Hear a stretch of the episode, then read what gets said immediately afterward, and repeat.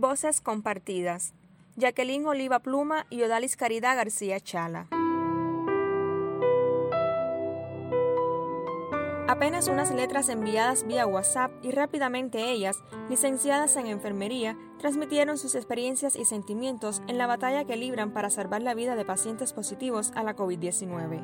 Ambas trabajan en el Hospital Nuestra Señora de Mericel, en el Principado de Andorra.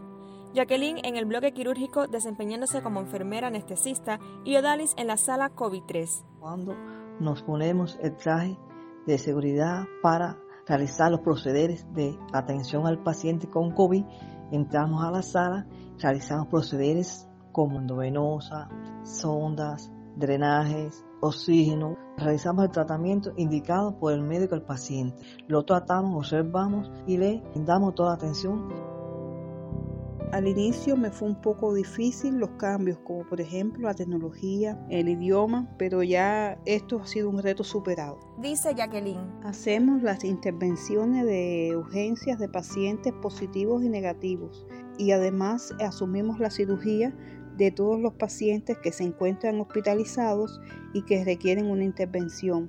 La estadía de estos son, es una estadía corta, pero no obstante a eso seguimos su evolución y es bastante reconfortable ver cuando estos pacientes se han recuperado del COVID y también de la cirugía que le hemos realizado.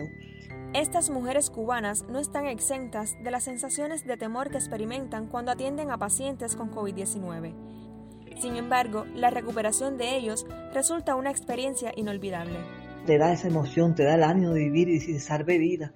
Qué bonito eso, es un desempeño, esa es la vida misma que te da alegría, es un orgullo, es todo, más que, que humanidad, que solidaridad, que sentimiento, que todo. Cuenta Odalis. Cuando me dijeron que venía a Europa fue una mezcla de sentimientos, de satisfacción y de impacto.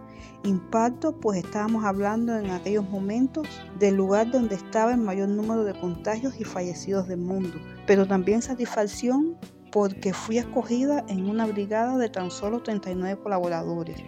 A pesar de que esta es mi tercera misión, me siento realizada como profesional y sobre todo muy orgullosa de, de ser cubana.